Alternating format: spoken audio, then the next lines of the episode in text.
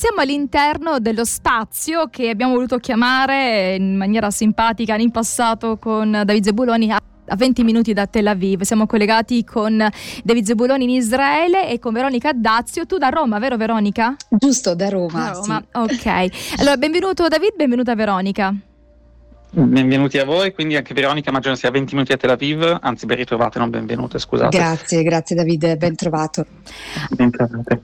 Allora David, è un momento molto difficile questo, no? un, un, momento difficile per chi vive no? dalle vostre parti, ma anche penso per il resto del mondo, per chi ha un cuore, eh, penso che sia un momento difficile. Vorrei che potessimo fare un po' il punto eh, della situazione dopo l'attacco no? del 7 ottobre che è stato ai danni del, dei civili israeliani mentre svolgevano le loro attività, quindi completamente ignari di quello che eh, sarebbe accaduto.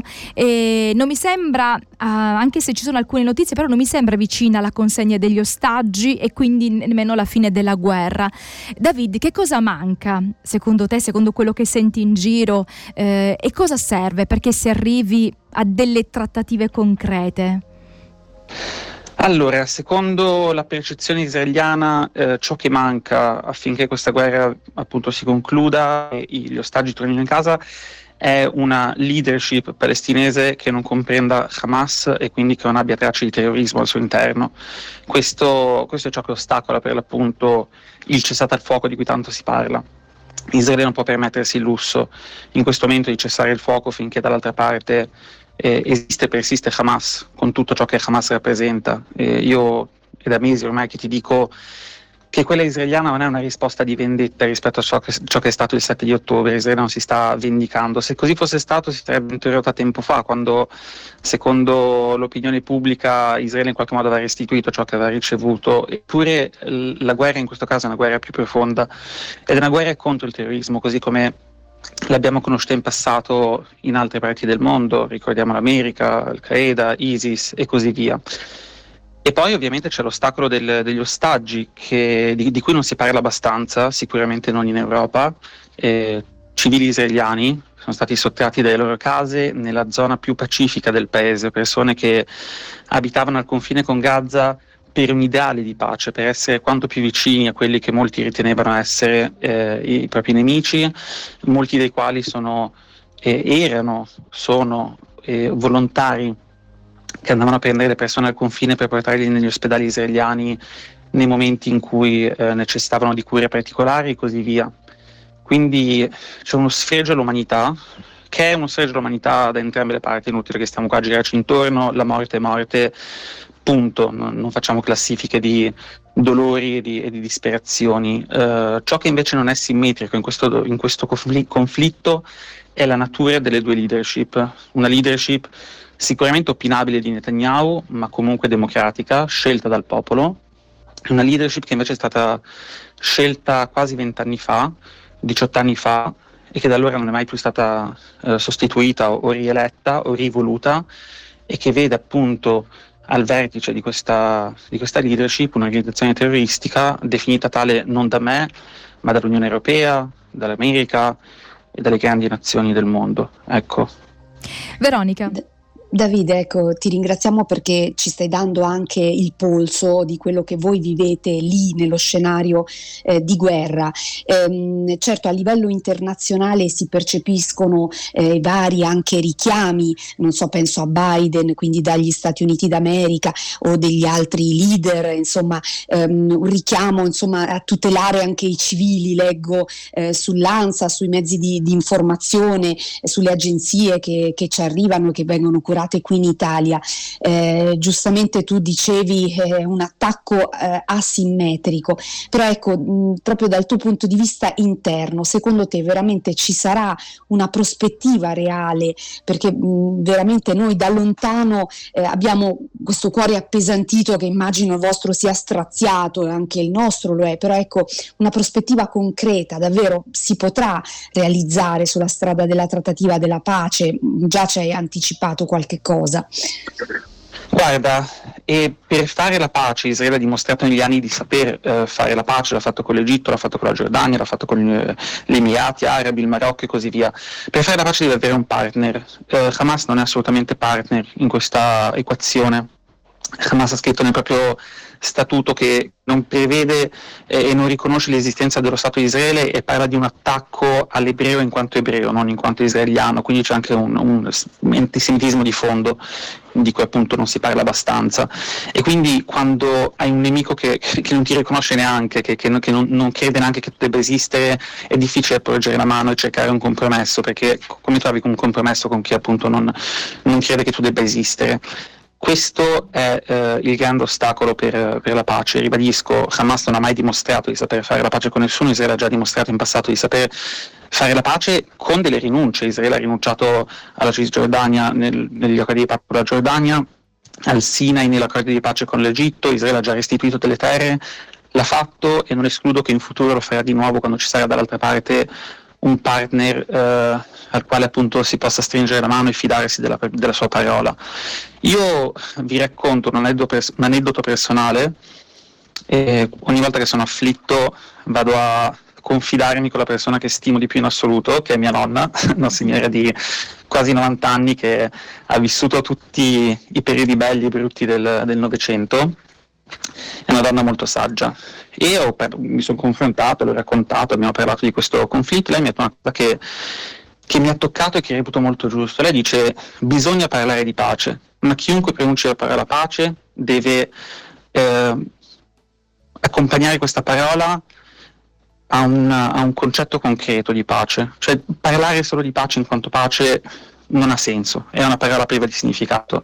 Una, che invoca, una persona che invoca la pace, che chiede la pace, deve in qualche modo saperla applicare o avere un progetto concreto per poterla applicare. Questa è la critica che io faccio personalmente a molte persone che abitano lontano da questo luogo e che parlano di pace a sproposito, non perché sia sbagliato parlare di pace, bisogna parlare di pace, non bisogna fare altro che parlare di pace, ma bisogna dare significato alla parola pace, perché continuare a dire sì, c'è stato il fuoco, la pace, la pace, la pace, cioè un'inflazione di questa parola non porta altro che, una perdita di significato. Bisogna invece pensare come concretizzarla, questa parola, e questo è il grande problema, che eh, credo e temo che ci siano molte più persone che, che che appunto invochino questa, questo concetto di pace ma che non abbiano assolutamente idea di come applicarlo. Perché? Perché appunto la situazione diplomatica locale è molto più complicata di quanto magari si percepisce in Europa. Certo. Un po' come quando si parla di amore, no? È una parola che poi resta vuota se poi non ci sono gesti concreti. Torniamo all'interno dello spazio a 20 minuti da Tel Aviv per sapere un po' le ultime notizie da come vede, come le vive David Zebuloni, giornalista italiano in Israele. Allora David, volevo chiederti l'opinione eh, per quanto riguarda l'opinione pubblica israeliana, è compatta o è divisa rispetto a quella che è la politica che è seguita da Netanyahu? Ricordiamo che eh, l'anno scorso ehm, ci siamo sentiti più volte con Angelica Calò che ci diceva di manifestazioni eh, contro alcune leggi restrittive, eh, delle leggi che erano un po' eh, conservative conservatrici no? rispetto a quella che è la democrazia di cui tanto no? eh, è fiera Israele. Ecco, com'è la situazione per quanto riguarda l'opinione pubblica israeliana in questo momento? Allora, io credo che sia una domanda interessantissima perché è un fenomeno molto interessante. Io credo che dal 7 ottobre in poi Israele si sia spostata paradossalmente al centro, ovvero la sinistra politica e non solo, eh, si è spostata al centro perché ha perso un po' di quell'ingenuità che, che, che la caratterizzava, eh, la sinistra che, ha, che, parlava per l'appunto di pace e talvolta in modo un po' astratto e non concreto. Ecco che questo attacco terroristico davvero atroce, senza precedenti, in qualche modo li ha, li ha, scossi a tal punto da spostarsi verso il centro. La destra invece, che eh, si definiva una destra molto forte, molto idealista e invece di fatto non ha dimostrato in alcun modo di saper garantire la sicurezza ai propri cittadini come ha promesso per mesi e mesi di campagne elettorali, anche ha perso consenso ed ecco che eh, gli elettori di destra si spostano verso il centro. Quindi in questo momento il candidato potenziale alla prossima presidenza è Benny Gantz, che è un personaggio molto interessante perché è, è veramente un uomo di, proprio nel centro, come si dice, eh, da queste parti, Merkaz proprio è, è, in mezzo e ha un, ha un partito molto variegato che, che racchiude al suo interno persone di destra, di sinistra, religiosi, laici, un tentativo nobile veramente di, di ricollegare tutte queste frazioni che esistono all'interno della società israeliana in un qualcosa di unico. Credo che questo sia forse l'unico aspetto positivo che, che che se si può parlare di aspetti positivi, perché ovviamente non esistono, ma è l'unico aspetto che io riconosco come positivo all'interno di questa guerra perché in qualche modo ha avvicinato gli israeliani a, tra di loro, ma anche a un concetto più lucido di quello che è il conflitto e di quella che è la società israeliana. Netanyahu ha perso moltissimi consensi, secondo, eh, ecco, secondo gli ultimi sondaggi, se le, elezioni, se le, elezioni fossero domani riceverebbe pochissimi voti, quindi a meno che non gli avvenga un miracolo, dubito che possa essere riscelto insieme a lui ovviamente tutto il suo governo, che è un governo perlomeno si definisce tale di destra o estrema destra. Tu come giornalista, David, eh, hai il polso della, quindi della società eh, in cui vivi e volevo proprio chiederti questo, in cosa consiste in questo momento di guerra la tua attività, se anche delle testimonianze eh, da riportarci no, in presa diretta, di cosa ti stai occupando appunto in questo frangente? Allora, come corrispondente estero io collaboro con, con Libero e con altre testate racconto la, la, realtà che mi circonda, quindi io abito in Israele e racconto Israele. Eh, racconto Israele non necessariamente dal punto di vista israeliano, racconto dal punto di vista geografico, politico, perché mi trovo appunto fisicamente qui, ma cerco comunque di portare un racconto che sia in qualche modo complesso, io credo che la complessità sia necessaria, meno popolare, vende meno di quanto vende la semplicità, ma bisogna raccontare un, un, una realtà complessa, perché la realtà è complessa, non esiste eh, bene assoluto e male assoluto, non esistono eh, realtà in cui c'è una parte che ha solo ragione e l'altra che ha solo torto, la realtà è complessa. Io cerco di riportare questa complessità e di raccontare per l'appunto ciò che vedo e ciò che vivo. Eh, quindi ho visitato i kibbutzim eh, distrutti, ho incontrato eh, dei ragazzi che sono sopravvissuti al Nova Festival e devo raccontarvi che una cosa che, che mi ha toccato e che mi ha recato anche un po' di dolore che eh, ho riconosciuto nelle ultime settimane, negli ultimi mesi, eh, un fenomeno di antisemitismo nei miei confronti. Io sono di religione ebraica e sotto ogni articolo che ho pubblicato, ogni cosa che ho condiviso in rete, ho ricevuto una quantità industriale di insulti. Infatti ho anche scritto un articolo che è stato pubblicato questa settimana sul libro e a un certo punto mi sono confrontato con i miei colleghi che lavorano anche loro come corrispondenti, che però non sono di religione ebraica, e mi sono detto, ma anche voi ricevete tutti questi insulti? E loro mi hanno detto no, perché? perché? E quindi mi sono fatto un esame di, di, autocoscienza e ho detto, ma forse sto sbagliando qualcosa. Ho riletto i miei articoli, ho, ho rivisto le mie interviste dicendo, cerco di riconoscere qualche elemento che giustifichi questa ondata di odio. E poi mi sono arrivati alcuni commenti, alcuni insulti più che commenti, che mi hanno fatto capire eh, che eh, esiste, persiste un fenomeno di antisemitismo in Italia e in Europa di cui secondo me non si parla abbastanza, eh, ma, ma, che tocca molte persone che in questo momento abitano in Italia e che nascondono la propria identità ebraica perché hanno paura. E per l'appunto insulti, eh, non voglio dire parolacce, ma eh, brucia ebreo di M o vaffan immaginate cosa ebreo, e, e, quindi devo dire che il racconto personale e il racconto professionale si intrecciano perché non sono più il reporter che racconta la realtà locale ma divento la storia stessa e questo, e questo reca anche molto dispiacere devo dire.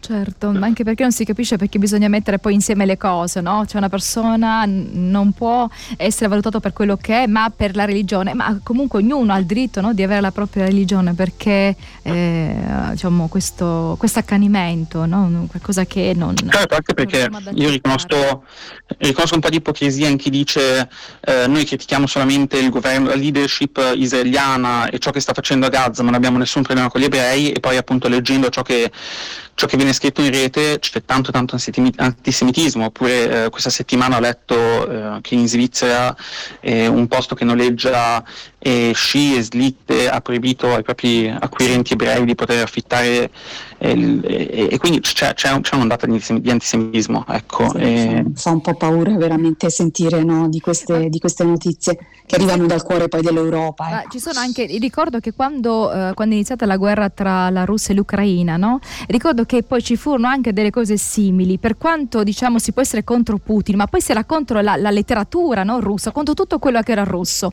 Non c'entravano sono niente, cioè i politici, le decisioni che c'entra con la storia, con la musica, no? eh, con quello che era la danza. Eh, si voleva togliere tutto quello che in qualche maniera richiamasse la Russia. Ecco, si commettono sempre gli stessi errori. David, siamo giunti proprio in conclusione e io come mamma, eh, devo dire, già te l'avevo detto anche nella nostra conversazione, come mamma mi sento il cuore straziato perché da un lato sono vicino a quelle mamme eh, israeliane che eh, ancora non hanno i propri cari perché sono ancora ostaggi, anche coloro che l'hanno ricevuti, magari questi ostaggi sono arrivati con delle storie così tragiche che il dolore è tanto forte, ma nello stesso tempo mi sento vicino alle mamme no, di Gaza che vedono i loro figli morire. Quindi è una situazione veramente eh, terribile, no? eh, la morte, da non... qualunque lato è, no? la morte è qualcosa, è la sofferenza, no? qualcosa che distrugge il cuore. Sì, io non da mamma, ma da figlio, da nipote, da fratello, mi sento assolutamente in sintonia con i tuoi sentimenti che sono difficili, eh, duri, cruenti e purtroppo siamo in un vicolo cieco. Spero davvero che nella prossima intervista, nella prossima conversazione potremo anche lasciare dei messaggi di, lanciare dei messaggi di speranza. Ecco. Assolutamente, ricordo che nella, soprattutto nel libro dei Salmi, no, tante volte c'è la richiesta di pregare per la pace di Gerusalemme, no? eh, una pace che riguarda non solo la città, la pace di Gerusalemme no, in Terra Santa è una pace che poi secondo me si, si irradia anche in altre parti del mondo, che ci sia, ci sia pace, ma quella pace vera di cui tu parlavi, non solo parole dette così così, ma che poi non si calano su quella che è la realtà, in quella che è la realtà quotidiana. Grazie Davide, grazie Veronica. Grazie, e a voi. Alla prossima, un abbraccio e shalom. Shalom, Shabbat shalom. Shalom a voi. Un shalom, grazie.